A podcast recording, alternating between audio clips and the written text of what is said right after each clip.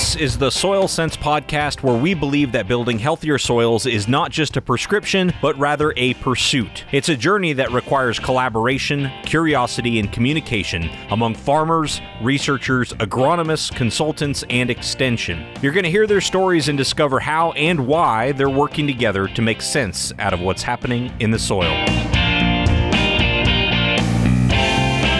Hey there, thank you so much for joining us for another episode of Soil Sense. I'm your host, Tim Hammerich. I'm all packed up here, ready to go out to Devil's Lake for agronomy on ice this week. You might remember Jason Hanson talking about that on his episode about a year ago or so, so I'm really excited to be headed there for the first time.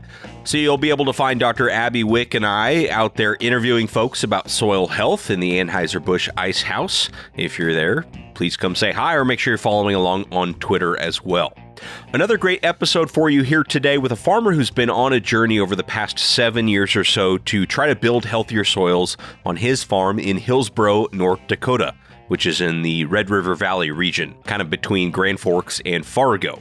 John Birch joins us on the show today. He's a third generation farmer who grows mainly corn and soybeans, but he did say he's looking at adding back wheat and sunflowers this year.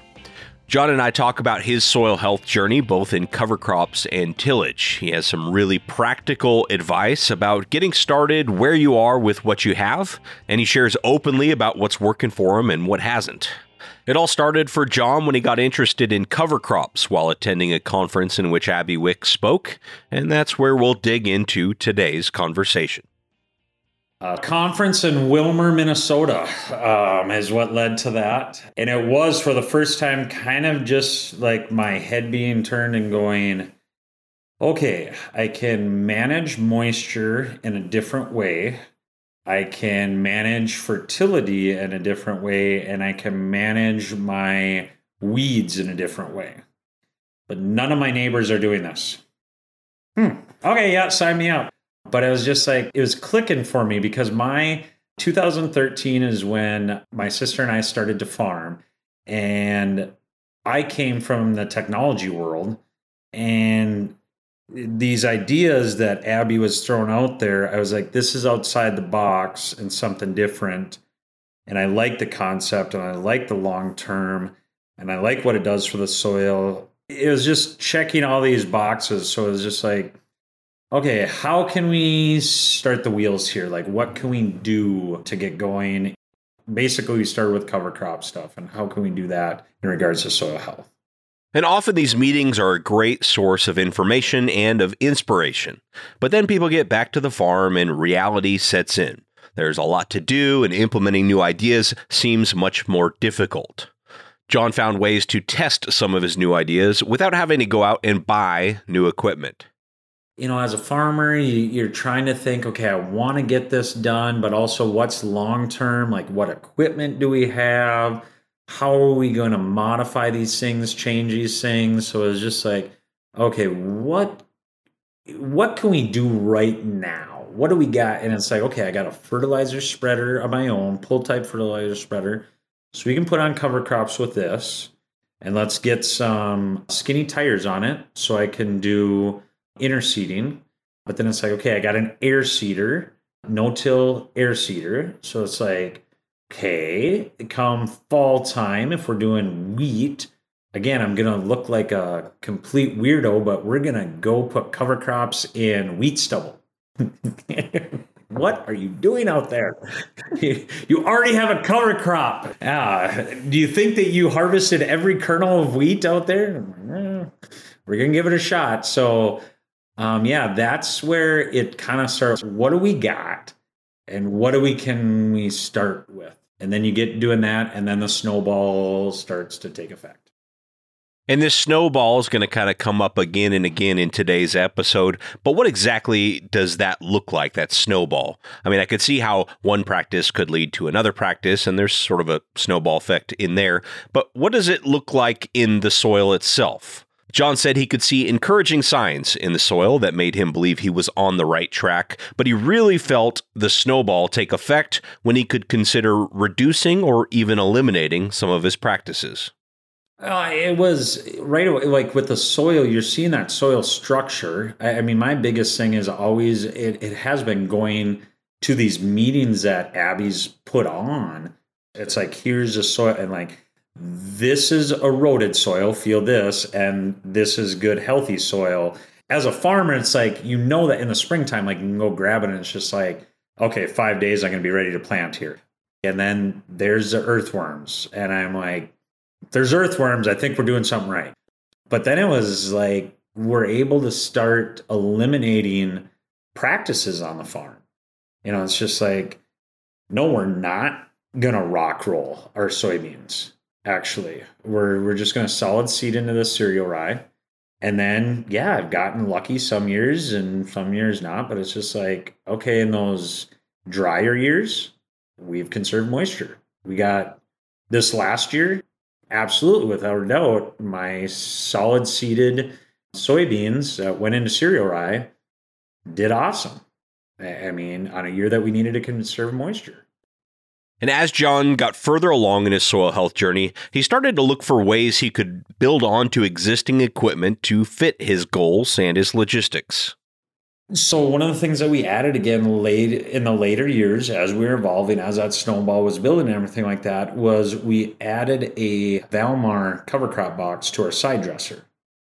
So we had that on our side dresser. So when we were going out uh, corn, we're putting usually just cereal rye down. Every once in a while, we'll put radishes in there as well too.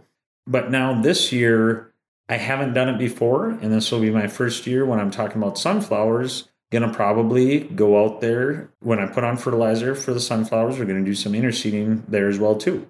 And there again, that is I'm gonna get complete credit. That was at one of the soil health conferences that uh, Abbey put on uh, that got connected up with the guys.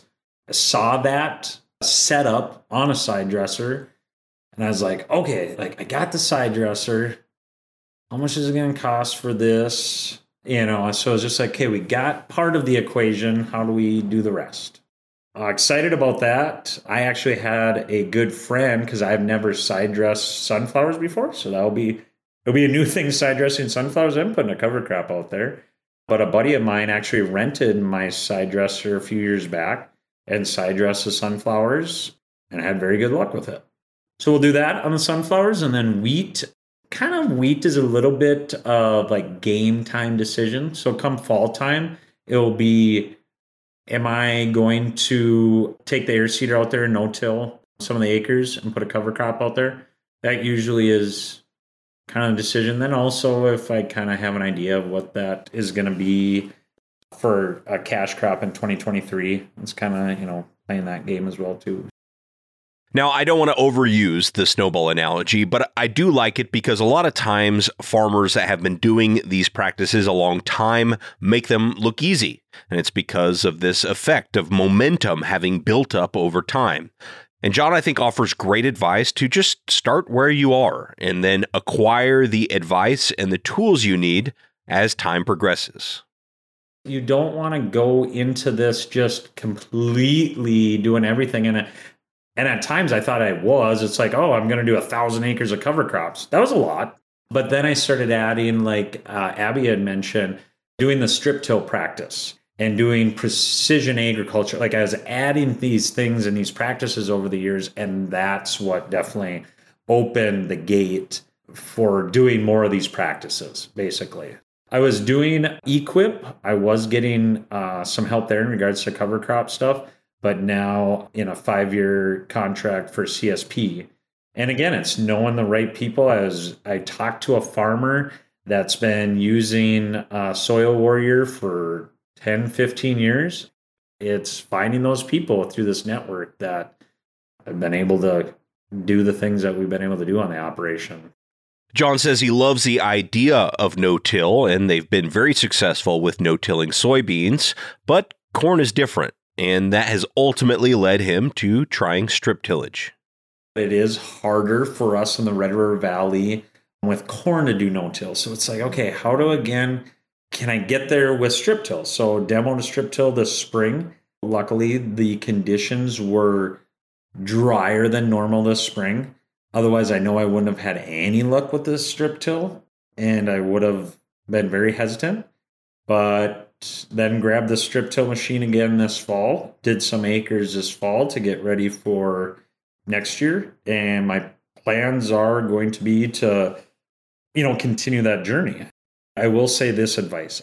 In the springtime, when I did the strip till, lesson learned the soil didn't have that natural freeze thaw, freeze thaw.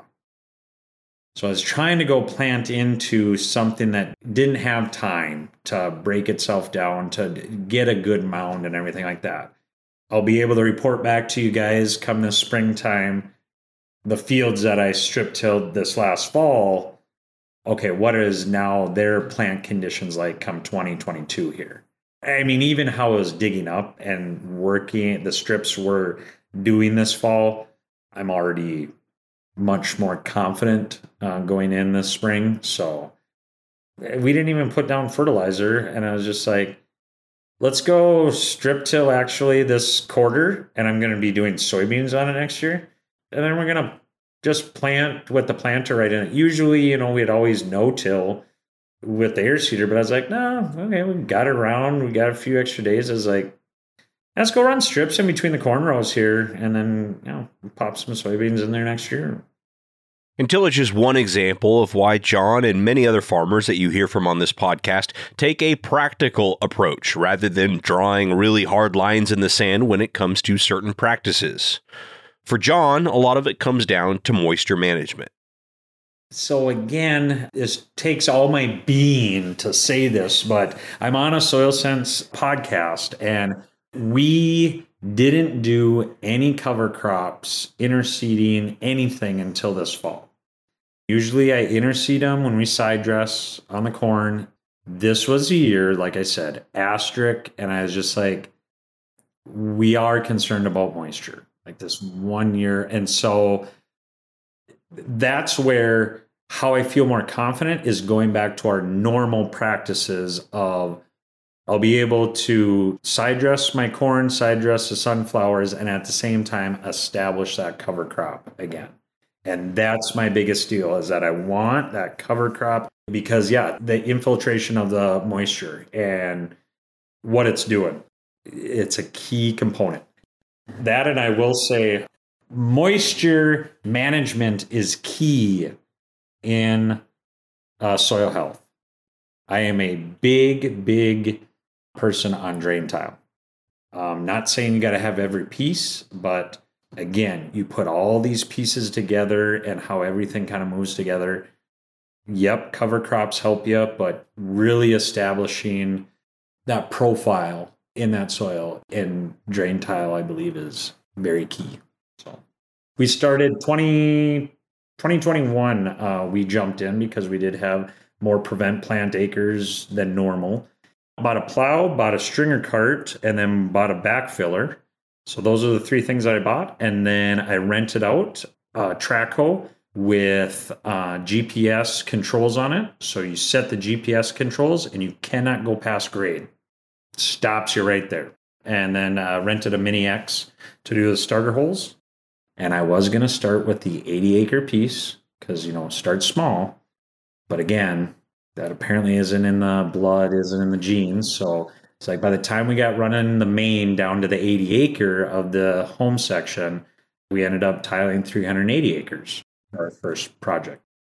So you can really see how all of this builds momentum. John went from trying cover crops to rigging up his own interseeder to buying equipment for drainage tile and investing in a strip tiller. And for the strip tiller specifically, I wanted to know how he was looking at that decision in terms of the economics of making that investment. The strip tiller, I'm thankful for the years prior and doing all this experimenting and then getting to the strip. And it's like, this is a big investment. So, John, you need to demo this first. you need to make sure that this is the right fit before we just jump completely into it. So that was my biggest thing towards that investment was okay how is it going to work with the equipment that i have the tractor and stuff like that? That was a learning curve as well too. It was just like i thought that i could use my versatile Delta track, big track tractor, but I can't. We actually we needed to use a row crop tractor because otherwise I was going over row and we're getting compaction on those rows that the track was covering. It's like, okay, I got this row crop one that we luckily just bought the spring of 2021, but that one needs to go on the planter it's free in the fall, but it's got to go in the planter. So it's yeah, the logistics that every farmer's got to do on top of it. So it's just like okay, figure that out, um, and then can we do it in a good time frame? Like, can we get these acres worked in the fall time? What ground can we cover? You know the biggest thing that i will bring back to you guys as well too will be leaching of nitrogen you know. I hope not to see any issues there but that's going to be a learning curve if that's possible. But in the temperatures that we were able to do it at i feel confident in that and where the placement again. I like the whole concept. This was again what was going back to willmar minnesota when abbey was talking clicking. I'm going fertilizer where it needs to be. Like yeah this is clicking they do have the option. I just uh, of adding the cover crop bin to uh, the Soil Warrior. I'm not there yet. My next experiment would maybe be like doing the strip tiller, but doing every other with like a cover crop, doing one bin cover crop, one bin fertilizer. But there, I'm like, ah, we're already managing in between the rows and things like that. Like I said, we're coming back interseeding after we strip till, you know, later on. So I'm, I don't know, I, I'm not there yet. It might happen down the road that I'm like, ah, maybe we should add that, but completely placement of fertilizer. Let's utilize these dollars completely to our best ability. There's a little bit less room for experimenting in 2022. like, uh, you know, I'm still going to do normal practices, but it's just, yeah, we're not probably going to go to some extremes that maybe we have in the past with where we are input wise on prices. One of the things you heard John mention there at the top of the show is that he was interested in trying these practices, even though none of his neighbors seemed to be doing them. And I wondered if now, seven years later, that maybe has changed. Uh, they're curious to know the results. Uh, like a Luke Wrestler in the area, he's awesome. Like, yeah, we're we're going back and forth constantly. I am getting more and more people that are probably yeah, like on the fringes where I'm at that we're talking about different things. And the ones I would say it is sometimes a little bit of a younger farmer that's got more that out of the box mentality. I I know plenty of guys in the area that are towards uh, the older years of their farming and they are adopting and doing great things. So uh, some people, it's just like, no, this is the way we've done it. And other ones are like, ah, tell me more about this. And like you've mentioned before, Tim, I'm I'm happy to share, very happy to share. Yeah, this has worked, and this has not worked. Yeah, I mean the drain tile field that we did last year, fall 2021, I cover crop that afterwards. So we drain tiled it, and then I um, did cereal rye and radishes out there. And like, and I'm glad I did because they're against soil erosion and blowing. Like that was huge this spring. And I, I was worried. Don't get me wrong. And aesthetics suck. And driving by the field, quit driving by the field, farmers. Drive by it later. But the one that's sitting right outside your place that you look out of your uh, master bathroom window and you're going, that cereal rye is so tall. And it just looked like horse. I'm going to be very blunt uh, until late June, early July. And turn around and I, I mean, I was beyond pleasantly surprised. And I'm like, it works. It works. I'm a believer. And John jokes there, but this ability to stick with what's working, even if it may be unpopular or not understood by everyone around him, is something that John feels like he sort of inherited from his dad and grandpa who farmed before him.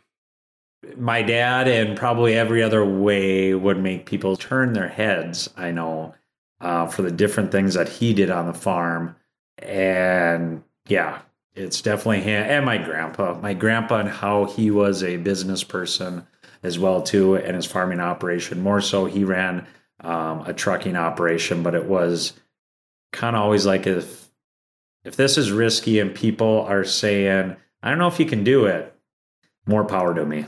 Let's do this. So, and I remember first hearing about all these programs at the NRCS that can help with this process. And I'm going, hearing everybody at these conferences right away and at the one in Willmar, I'm just going, oh, these guys are so far ahead. They're, and I'm like, can I get there? And this was, this last year was a year that, um, I've been applying for four years. So I'll tell guys out there, nope, doesn't happen overnight. Keep on working at it and keep on doing different things and working with your local agents. And yeah, you can get things done. For John, like many farmers, not only is farming a job, a business, and an enormous responsibility, it's also a legacy. He says he feels the presence of both his dad and his grandpa with him every day. Uh, they passed in 2012, both of them. My dad unexpectedly in July of 2012, and my grandpa on my dad's side, who was a farmer, uh, owned a trucking company in October of 2012, and my grandpa on my mom's side in May of 2012, who was also a farmer. But like I said, they are still a part of the operation every day. And the times that we are doing this experimenting with cover crop or I'm having a day um, in whatever way it is, I can hear my dad's laughter of when we're scraping the mud out. And he's going, You're learning. I've been there, done that. And I started my book to write to my dad of if only I could ask you three questions. I just need three questions. Like now I can I can literally write a book of all the questions I would want to ask. And that's where it's a double-edged sword for me a little bit too, Tim, of I'm a younger farmer, come from a technology background. So it's like, let's jump in head first. Let's do this stuff. Where if my grandpa and my dad were still here, I don't know if we would have the flexibility to do what I've done. All I, that wisdom would be pumping the brakes a little bit more and going, okay, instead of half the farm, how about 80 acres? Like, and it would be a back and forth of, well, you went double down on this, so why can't I? But yeah, I am fortunate. We are. We are fortunate still have the operation that we have because of my grandpa, my dad, and what they built. And I'm so happy that I get to continue that um, in whatever way that I can. And I'm happy, so happy and this is a, a big plug to people out there at all that are doing succession planning or anything like that is that my sister and I found out in 2015 that we couldn't farm together. We're better brother and sister, and we couldn't farm together. And but my sister moved back to the area. We've figured out that she can be a part of the farm and be a part of a farm in a different way. And so, yeah, it's been a fun, fun ride in so many different ways. What a great conversation, a great episode. Thank you so much to John Birch for his openness and being willing to share his soil health journey with us here today. I think there's some great takeaways there for everyone, no matter where you might be on your own soil health journey. Also, want to thank our sponsors of Soil Sense, the North Central Sustainable Agriculture Research and Education Program, the North Dakota Corn Council, the North Dakota Wheat Commission, the North Dakota Soybean Council, the Northarvest Dry Bean Association, the North Dakota Barley Council, and Anheuser-Busch. If you're getting value from this podcast, please go ahead and leave us a rating and review on iTunes or Spotify. And we'd love it if you'd share your favorite episodes on Twitter using the hashtag SoilSense. We'll be back with another great episode next week.